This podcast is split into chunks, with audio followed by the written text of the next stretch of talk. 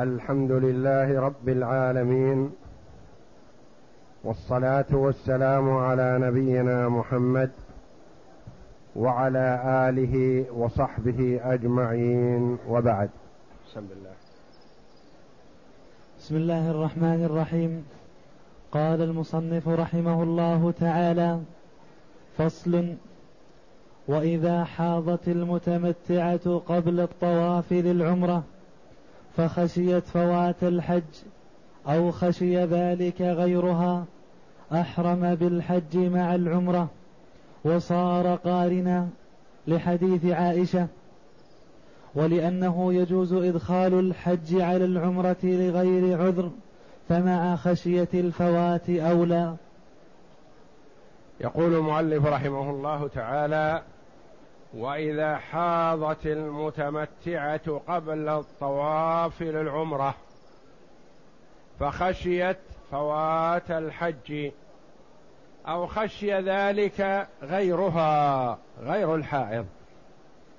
رجل محرم بالعمرة متمتعا بها إلى الحج فما دخل مكة إلا متأخر وخشي إن اشتغل بعمرته فاته الحج أو فاته الرفقة أو تضرر بشيء ما. المرأة كذلك أحرمت طاهرة بالعمرة متمتعة بها إلى الحج. فعند دخولها مكة حاضت. فلا تتمكن من الطواف. وإذا لم تطف فكذلك لا تسعى. تخشى إذا انتظرت حتى تطهر فاتها الحج. يأتي اليوم الثامن من ذي الحجة وهي لا تزال مثلا على حيضها. هؤلاء رجلا كان أو امرأة إذا خشوا فوات الحج يدخل الحج على العمرة ويصيروا قائرنين مثل عائشة رضي الله عنها وأرضاها. أحرمت بالعمرة متمتعة بها إلى الحج. في ذي الحليفة في ذي الحليفة آبار علي. سارت في طريقها إلى مكة. فلما قربوا من مكة أتاها الحيض لحكمة يريدها الله جل وعلا تشريع للعباد وتفقه في الدين وتعليم للأمة لأنها أم المؤمنين مع رسول الله صلى الله عليه وسلم المشرع عن ربه تبارك وتعالى. حاضت واقتضت حكمة الله جل وعلا أن يأتي يوم التروية وهي لا تزال على حيضها. لأجل يكون فيه تشريع للأمة من أولها إلى آخرها. فقال لها النبي صلى الله عليه وسلم أدخل الحج على العمرة. الناس اليوم يخرجون إلى منى مثلا وهي لا تزال حائض وهي محرمة بالعمرة ما أحرمت بالحج إلى الآن. فقال لها رسول الله صلى الله عليه وسلم أدخل الحج على العمرة. فأدخلت الحج على العمرة فأصبحت قارنة. كذلك غيرها من النساء وكذا من الرجال من لم يتمكن من أداء العمرة. يدخل الحج على العمرة ويصير قارنا ولا يفوته شيء. القارن عمرة وحج والمتمتع عمرة وحج. القارن مثل المتمتع على كل واحد منهما هدي. الأول هدي التمتع المتمتع والقارن هدي القران. إلا أن المتمتع تحلل بين العمرة والحج. والقارن ما تحلل بين العمرة والحج. قرن النسكين معا. فهذا تخفيف للأمة وتشريع لمن هو مضطر لذلك. قد يكون بعض الرجال ما هم مضطر بإمكانه أن يقضي عمرته بسرعة ويلحق الحج. لكن المرأة حيضها ليس بيدها رفعه. فتدخل الحج على العمرة وتصير قارنة. ولم ينقص من نسكها شيء ولله الحمد. وعليها هدي القرآن مثل سابقا عليها هدي التمتع. فصل وتجزئ عمرة القارن وعمرة المفرد من أدنى الحل عن عمرة الإسلام وعنه لا تجزئان لقول النبي صلى الله عليه وسلم لعائشة لما أعمرها أخوها هذا مكان عمرتك هذه, هذه, هذه مكان عمرتك. والصحيح الأول لقول الصبي بن معبد لعمر إني وجدت الحج والعمرة مكتوبين علي فأهللت بهما يعني أهللت بالمكتوبين. فقال عمر هديت لسنة نبيك ولأنها عمرة صحيحة فكانت مجزئة كعمرة كعمرة المتمتع والمكي. ولأن الحج مع تأكده يجزئ الإحرام به من مكة فالعمرة من أدنى الحل أولى. وأما حديث عائشة فهو حجة عن إجزاء إحدى العمرتين المختلف فيهما ولا حجة فيه على عدم الإجزاء في الأخرى لأنه إنما أعمرها من التنعيم تطيبا لقلبها لما سألته ذلك. ولم يبدأها بها. العمرة واجبة على المرء المسلم في الإسلام كوجوب الحج على رأي كثير من العلماء. والعمرة قد تكون يحرم بها من الميقات ويأتي إلى مكة ويطوف ويسعى ويتحلل. هذا نوع. النوع الثاني يحرم بها مع الحج عمرة قارن تسمى. يحرم من الميقات بالعمرة والحج معا. ويتداخلا. الثالث إنسان بمكة. خرج إلى أدنى الحل وأحرم ودخل مكة بعمرة. هذه ثلاث. ثلاث أنواع. المؤلف رحمه الله تعالى قال وتجزي عمرة القارن وعمرة المفرد بالحج من مكة من أدنى الحل. يعني واحدة من أنواع العمرة لا إشكال فيها. ما هي؟ الذي أحرم من الميقات ودخل. بقي نوعان من أنواع العمرة. عمرة القارن اللي مع الحج. وعمرة الخارج من مكة إلى أدنى الحل وأحرم. هاتان العمرتان يقول المؤلف رحمه الله تعالى تجزئ كل واحدة منهما عن عمرة الإسلام. الرواية الثانية تقول لا عمرة القارن وعمرة المحرم من أدنى الحل لا تجزيان عن عمرة الإسلام. رجعنا لقول المؤلف ما الدليل على أنها تجزي؟ قال عندي دليل وعندي تعليل. فالدليل قول الصبي ابن معبد إني وجدت الحج والعمرة مكتوبين علي فأحللت بهما.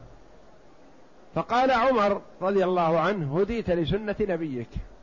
يعني الصبي بن معبد أحرم قارنا بالحج والعمرة. وصوبه عمر رضي الله عنه. فهذا دليل على أن عمرة القارن تكفي.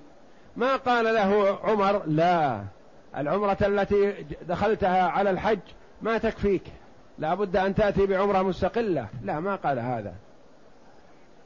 والتعليل يقول إن الحج وهو أهم من العمرة يحرم به المرء من مكة ويخرج إلى عرفات منى وهكذا.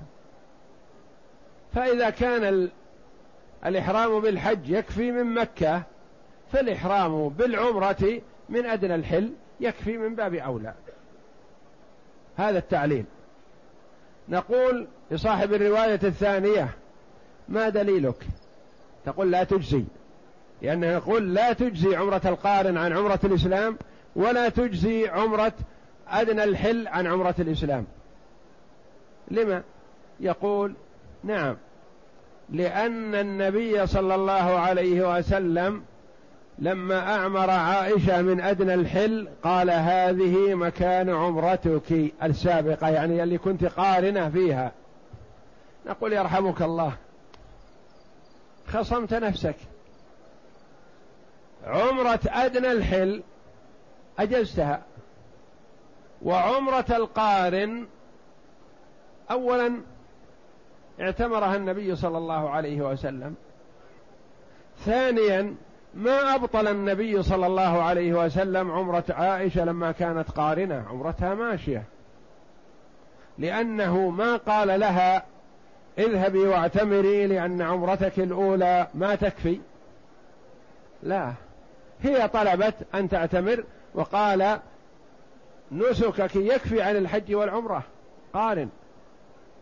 فألحت وطيب خاطرها بأن أحرمت من أدنى الحل.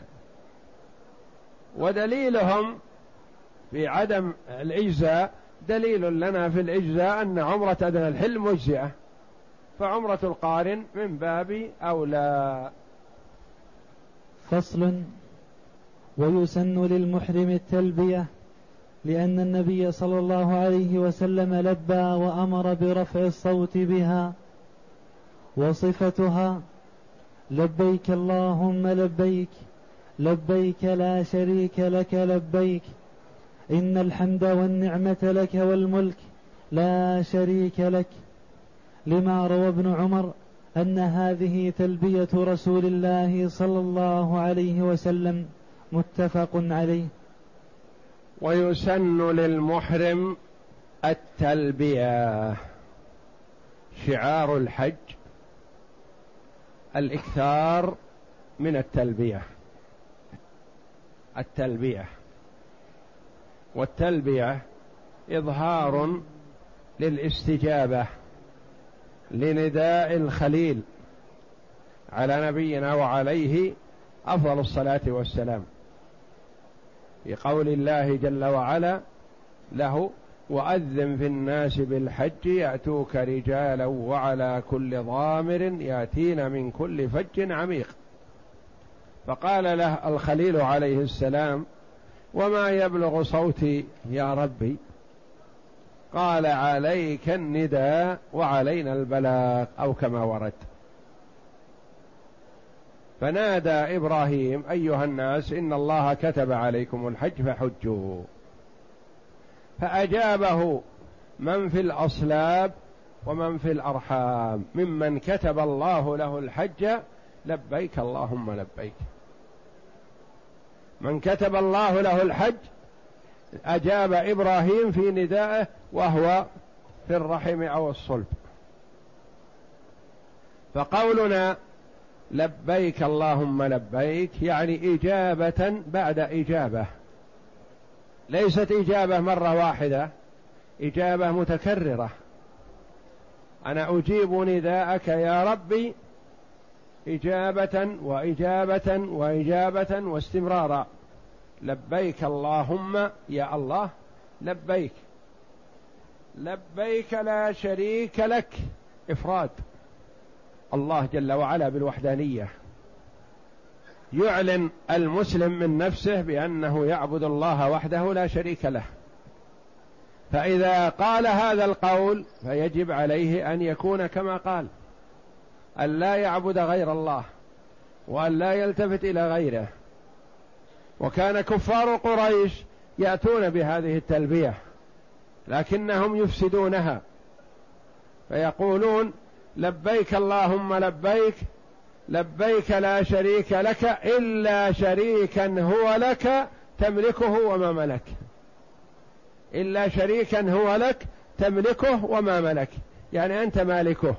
كيف يكون شريك والله مالكه؟ وكانوا إذا لبوا قالوا لبيك اللهم لبيك لبيك لا شريك لك. يقول النبي صلى الله عليه وسلم يكفي يكفي. يعني قفوا على هذا. لا تفسدوها. إلا شريكا هو لك هذا إفساد لها.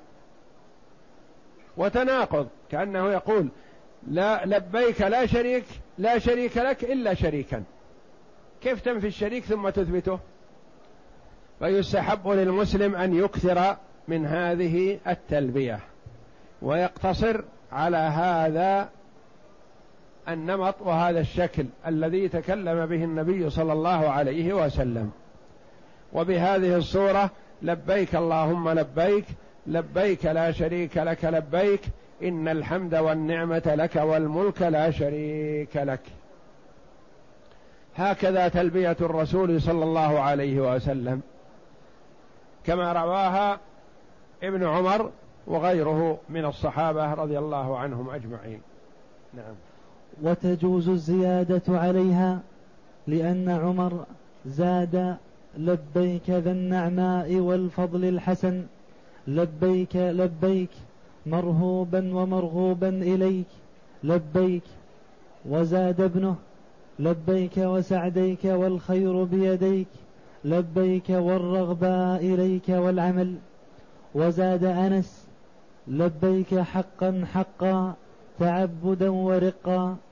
وسمعهم النبي صلى الله عليه وسلم فلم ينكر. ولا تستحب الزيادة لاقتصار النبي صلى الله عليه وسلم عليها. قال جابر وأهل الناس بهذا الذي يهلون ولزم رسول الله صلى الله عليه وسلم تلبيته. رواه مسلم. وتجوز الزيادة عليها سواء مما ورد عن الصحابة رضي الله عنهم أو غيره إذا كان المعنى صحيح. لأن النبي صلى الله عليه وسلم سمع بعض الصحابة رضي الله عنهم يزيدون في التلبية فما أنكر عليهم. والأفضل الاقتصار على تلبية رسول الله صلى الله عليه وسلم. يعني معنى هذا يسأل يقول ما الأفضل لي؟ أشكل نوع أم أقتصر على تلبية الرسول؟ نقول الأفضل أن تقتصر على تلبية الرسول. آخر نوع زاد أتى بعبارات ما جاءت في لفظ الرسول صلى الله عليه وسلم لكن معناها صحيح لا ننكر عليه لا نقول أخطأت لكن نقول الاقتصار على تلبية الرسول صلى الله عليه وسلم أفضل. لأن عمر بن الخطاب رضي الله عنه كان يزيد في التلبية والرسول يسمعه. لبيك ذا النعماء والفضل الحسن. يعني صاحب النعمة من هو صاحب النعمة؟ هو الله. وصاحب الفضل الحسن هو الله جل وعلا. لبيك لبيك مرهوبا ومرغوبا إليك لبيك. يعني من الذي يرهب ويخاف هو الله. ومن الذي يرغب فيما عنده هو الله جل وعلا. فالمعنى صحيح وأقره النبي صلى الله عليه وسلم. وزاد ابنه يعني عبد الله بن عمر رضي الله عنهما بقوله لبيك وسعديك. والخير بيديك لبيك والرغبة إليك والعمل. هذا مروي عن عبد الله بن عمر. والمعنى صحيح. وزاد أنس بن مالك رضي الله عنه خادم النبي صلى الله عليه وسلم لبيك حقا حقا لبيك تعبدا ورقا. هذه أنواع الزيادة الواردة. عن عمر وابن عمر وأنس رضي الله عنهم أجمعين. وسمعهم النبي صلى الله عليه وسلم لأن كل هؤلاء حول النبي صلى الله عليه وسلم وما أنكر عليهم ولا منعهم. إذن فالزيادة جائزه والاقتصار على تلبية الرسول صلى الله عليه وسلم أفضل. لبيك اللهم لبيك لبيك لا شريك لك لبيك إن الحمد والنعمة لك والملك لا شريك لك. هذه متى تقال؟ في حال الإحرام. ويستحب أن يصلي على النبي صلى الله عليه وسلم بعدها. لأنه موضع شرع فيه ذكر الله تعالى فشرع فيه ذكر رسوله صلى الله عليه وسلم كالأذان ثم يسأل الله الجنة ويستعيذ من النار. بعد هذه التلبية وإعلان التوحيد والاستجابة لله جل وعلا ولرسوله صلى الله عليه وسلم يحسن أن يصلي المسلم على النبي صلى الله عليه وسلم. لأن الصلاة على النبي صلى الله عليه وسلم والسلام عليه عبادة وقربة لله جل وعلا لأن الله أمرنا بها. والله أمرنا بالأذان أن نشهد أن لا إله إلا الله وأن نشهد أن محمدا رسول الله. وأمرنا بعد الأذان أن نصلي ونسلم على النبي صلى الله عليه وسلم. ونسأل الله له الوسيلة والفضيلة والدرجة الرفيعة. وهذا ذكر فيحسن أن نصلي على النبي صلى الله عليه وسلم بعده ولا نغفل. ثم إذا أتينا بهذا الذكر والصلاة على النبي صلى الله عليه وسلم يحسن أن نسأل الله. لأنه حري أن يستجاب للعبد. إذا وحد الله جل وعلا وذكره وصلى على النبي صلى الله عليه وسلم فحري أن يستجاب له. حري أن يستجاب له. ماذا يسأل؟ يسأل الشيء المهم أهم شيء. ويستعيذ من أسوأ شيء. يسأل الله الجنة ويستعيذ بالله جل وعلا من النار. لانها لأن الجنة أغلى مطلوب. والنار أشد مرهوب ومخوف. فإذا سلم العبد من النار سعد سعادة أبدية. وإذا دخل العبد الجنة سعد السعادة الأبدية. فينبغي للعبد إذا انشرح صدره للدعاء وذلك من علامات الاستجابة لله جل وعلا استجابة الله لعبده أن يدعو بالشيء المهم والشيء الغالي النفيس. لا يسأل الله أمرا من أمور الدنيا ينتهي ويضمحل يسأل الله الباقي. كما فعل الصحابي رضي الله عنه لما خدم النبي صلى الله عليه وسلم قال له سلني الرسول عليه الصلاة والسلام كريم الخلق يحب أن يكافئ على كل فعل يفعل نحوه. سلني فاستمهل ليفكر ماذا يسأل.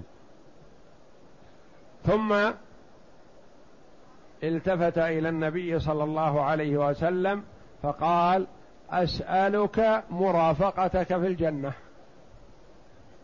قال أو غير ذلك؟ هذا مطلب نفيس. غالي. أو غير ذلك؟ يقول الصحابي رضي الله عنه نظرت في الدنيا كلها ما تسوي شيء.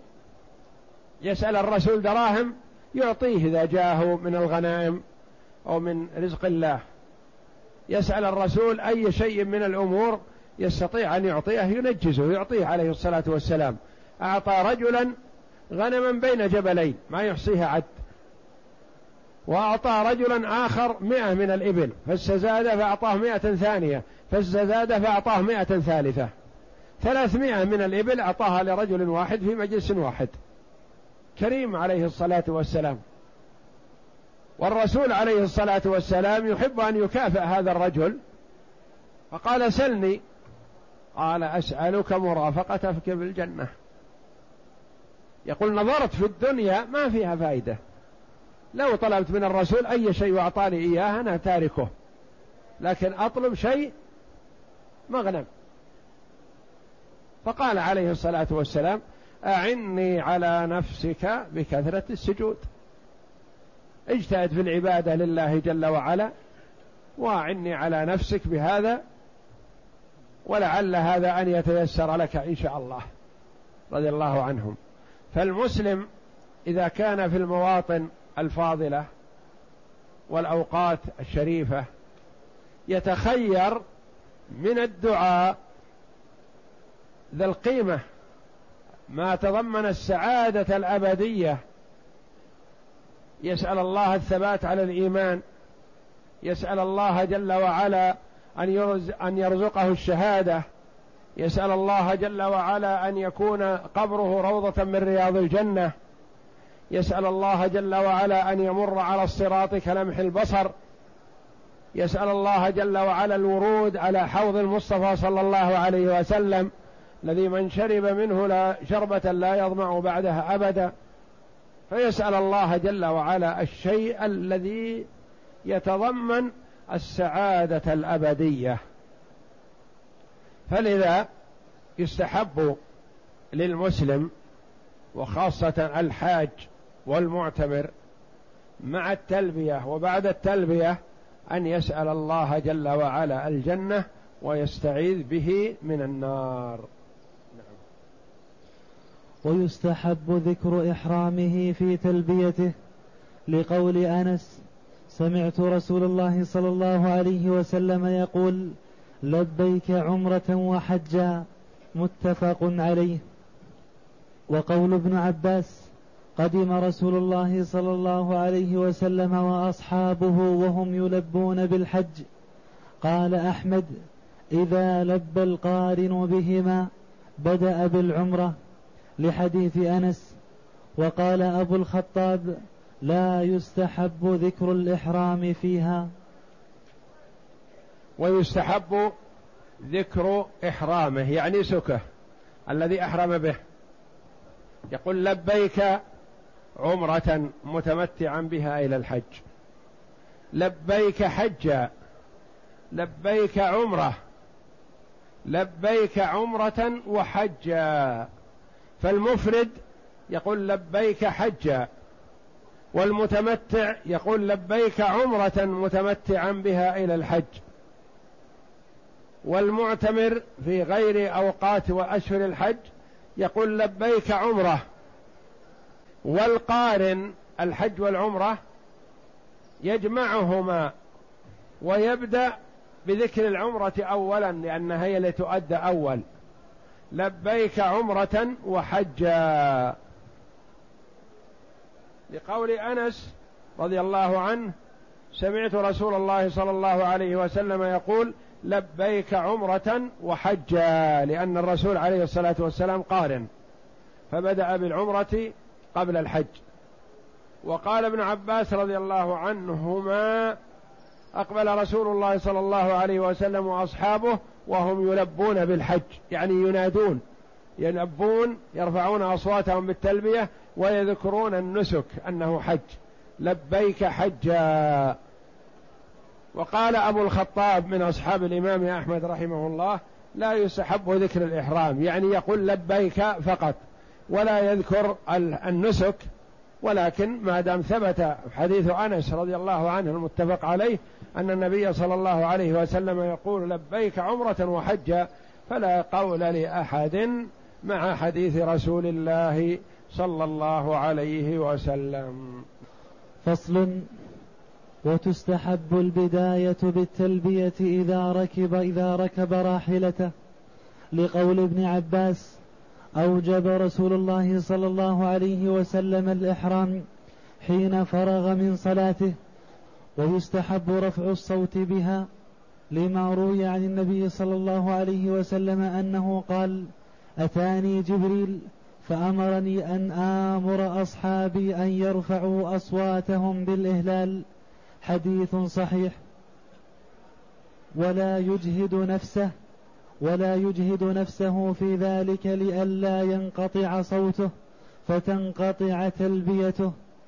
ولا ترفع المرأة صوته صوتها إلا بقدر ما تسمع رفيقتها لأنه يخاف الافتتان بها. وتستحب البداءة بالتلبية إذا ركب راحلته. يعني أولا يعقد نية الإحرام في الميقات فإذا ركب الراحلة أعلن التلبية. قال لبيك اللهم لبيك. لقول ابن عباس رضي الله عنهما أوجب رسول الله صلى الله عليه وسلم الإحرام حين فرغ من صلاته. يعني أحرم ودخل في النسك حين انتهى من صلاته. فلما ركب راحلته أهل والإهلال هو رفع الصوت بالتلبية. ويستحب أن يرفع بها صوته. لأنه لا يسمعه شجر ولا حجر ولا مدر إلا شهد له يوم القيامة بالتوحيد. فهو يشهد هذه الجمادات تشهد له أنه وحد الله جل وعلا إلى مدى انقطاع صوته. يعني كل كل من حوله يشهد له بذلك فيرفع صوته لأجل يكثر الشهداء له يوم القيامة. ولقول النبي صلى الله عليه وسلم أتاني جبريل فأمرني أن آمر أصحابي أن يرفعوا أصواتهم بالإهلال بالتلبية. يرفعوا أصواتهم بالتلبية. ولا يشق على نفسه في رفع الصوت. فينبح حلقه ثم ينقطع ثم يسكت. لا. يقول قولا لا يشق عليه حتى يستمر عليه. ويستح... أما المرأة فتهل كذلك وتلبي لكن لا ترفع صوتها يسمعها الرجال الذين حولها لأنها عورة وربما افتتن بصوتها. فتسمع رفيقتها يعني المرأة التي بجوارها. يعني ما تكون ما تسمع أحد وإنما تسمع من حولها التي بجنبها. وتستحب ويستحب الإكثار منها لأنه ذكر ولأنه يروى عن رسول الله صلى الله عليه وسلم أنه قال ما من مسلم يضحي لله ما من مسلم يضحى لله يلبي حتى تغيب الشمس إلا غابت ذنوبه فعاد كما ولدته أمه. رواه ابن ماجه. ويستحب الإكثار منها الإكثار من التلبية لأنها ذكر وتوحيد وإعلان الحج وإهلال وهي شعار الحج فيحسن الإكثار منها. ولقوله صلى الله عليه وسلم ما من مسلم يضحى لله. يعني يبرز. يلبي حتى تغيب الشمس. يعني في يوم عرفة مثلا أو غيره من الأيام إلا غابت ذنوبه. يعني ذهبت ومحيت ذنوبه كلها فعاد كما ولدته أمه. الحسنات محفوظة والسيئات ممحوه بإذنه تعالى. نعم. ويتأكد استحبابها في ثمانية مواضع. إذا على يستحب إعلانها ورفع الصوت بها ويتأكد الإتيان بها في ثمانية مواضع يعني عند تغير الأحوال من حال إلى حال فيستشعر التلبية ويعدد هذه الثمانية المواضع. انتبه لها. نعم. إذا على نشزا نشزا. إذا ارتفع سواء كان على بعير أو سيارة أو أقلعت الطائرة أو ارتفعت الطائرة أو نحو ذلك. إذا ارتفع. نعم. أو هبط واديا. أو هبط واديا. إذا نزلت السيارة أو نزلت الراحلة أو نزلت الطائرة. يعني عند تغير الأحوال. أولا ماشي عدال. فإذا ارتفع لبى. فإذا نزل لبى. يعني عندما تتغير حاله من حال إلى حال يلبي هذان اثنتان. نعم. أو تلبس بمحظور ناسيا. أو تلبس بمحظور ناسيا. يعني غطى رأسه ناسي مثلا. أو لبس ثوبا وهو ناسي. أو مس طيبا ناسيا. أو نحو ذلك. إذا أتى بمحظور من محظورات الإحرام ناسيا يستشعر التلبية ويرفع صوته إشعارا لنفسه بأنه في حالة إحرام. نعم. وفي دبر الصلوات المكتوبات. وفي دبر الصلوات المكتوبات. أول ما يسلم يستغفر ثلاثا ثم يقول لبيك اللهم لبيك بعد الصلاة. لأن التلبية للمحرم بمثابة التكبير في أيام النحر بعد الصلاة. فغير الحاج يكبر التكبير المقيد بأدبار الصلوات من فجر يوم عرفة إلى عصر آخر أيام التشريق. الحاج الملبي يأتي بالتلبية بدل الذكر. أدبار الصلوات يعني بعدما يسلم من الصلاة يلبي إذا كان محرما. نعم. وإذا التفت الرفاق. وإذا التقت الرفاق يعني تقابل جمع مع جمع. تقابل مع ناس. قابلت سيارة سيارة. قابلت الرواحل رواحل وهكذا يلبي. نعم. وفي إقبال الليل والنهار. وفي إقبال الليل والنهار. إذا أقبل الليل مثلا كان عند غروب الشمس يرفع صوته بالتلبية ويلبي. إذا كان عند طلوع الفجر أو عند طلوع الشمس يرفع صوته بالتلبية. نعم. وبالأسحار. وبالأسحار يعني وقت السحر وقت النزول الإلهي اللي قبيل الفجر سدس الليل الأخير يكثر من التلبية ما دام مستيقظا وماشيا بسيارته أو راحلته أو طيارته أو أي شيء. نعم.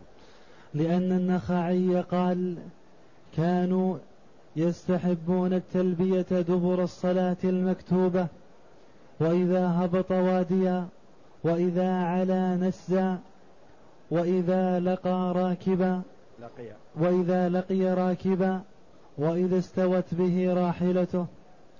ولأن في هذه المواضع ترتفع الأصوات ويكثر الضجيج. فأفضل ما ترتفع فيه الأصوات هو الذكر والتلبية.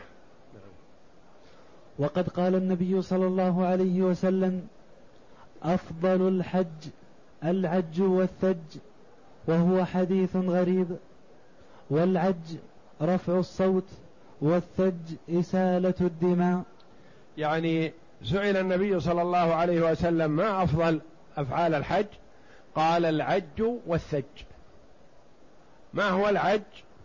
العج رفع الصوت بالتلبية والثج إراقة الدماء يعني الذبح لله جل وعلا ذبح الهدي. ولهذا أهدى النبي صلى الله عليه وسلم مئة بدنة مئة بعير هدي النبي صلى الله عليه وسلم. وحكم التلبية دبر الصلاة حكم التكبير في أيام عيد النحر. وتجزئ التلبية مرة واحدة لعدم الأثر في تكرارها. ولا بأس بالزيادة لأنها زيادة ذكر. وحكم التلبية دبر الصلاة حكم التكبير في أيام النحر. قلنا مثلا التكبير المقيد بأدبار الصلوات من فجر يوم عرفة إلى عصر أيام آخر أيام التشريق هذا لغير الحاج. وأما الحاج فالتكبير المقيد عنده من ظهر يوم النحر إلى عصر آخر أيام التشريق لأنه قبل هذا مشغول بماذا؟ بالتلبية. هذه يعني إذا أحرم دبر الصلوات يلبي يستمر حتى يتحلل من إحرامه. متى يتحلل من إحرامه؟ بعد طلوع الشمس يوم النحر أو الضحى يوم النحر حينما يرمي جمرة العقبة يتوقف. ثم يبدأ بالتكبير متى؟ من بعد صلاة الظهر من يوم النحر. نعم. وتستحب التلبية في المسجد الحرام. وتجزي واحدة لو أن واحد مثلا ما لبى إلا مرة واحدة أدى ما عليه. لكن كلما أكثر فهو أفضل. وتستحب التلبية في المسجد الحرام ومنى وسائر مساجد الحرم وبقاعه لأنها مواضع النسك ولا يستحب إظهارها في مساجد الحل وأمصاره لما روي عن ابن عباس أنه سمع رجلا يلبي بالمدينة فقال إن هذا لمجنون إنما التلبية إذا برزت وتستحب التلبية في الأماكن المقدسة أماكن الحرم. في المسجد الحرام وفي منى لأنه من الحرم. وسائر مساجد الحرم وبقاعه. وكذلك في منى لأنه محرم ومزدلفة لأنها من الحرم. وأما مساجد الحل فلا ينبغي أن يظهر التلبية وإن كان محرما. لأن هذا قالوا ربما يكون شيء من الرياء. يعني انتبهوا لي أنا محرم وأنتم ما أحرمتم. فمثلا إذا مر في طريق جاي من المدينة ودخل بعض القرى مثلا وصلى فيها فلا ينبغي أن يلبي في المساجد التي هي خارج الحرم. مر بجدة مثلا وهو محرم فلا ينبغي أن يلبي في مساجد جدة. وإنما إذا دخل الحرم وصلى في المساجد داخل الحرم داخل مكة يلبي لأن أماكن التلبية في الحرم. والبقاع المقدسة البقاع التي هي أماكن الحج ومشاعره. ولا يلبي في مساجد الحل لأن ابن عباس رضي الله عنهما سمع رجلا يلبي بالمدينة. فقال إن هذا لمجنون. التلبية متى؟ يقول إذا برزت. إذا خرجت خارج فلبي. أما تلبي وأنت في المدينة جالس مقيم؟ لا. والله أعلم. وصلى الله وسلم وبارك على عبده ورسول نبينا محمد وعلى آله وصحبه أجمعين.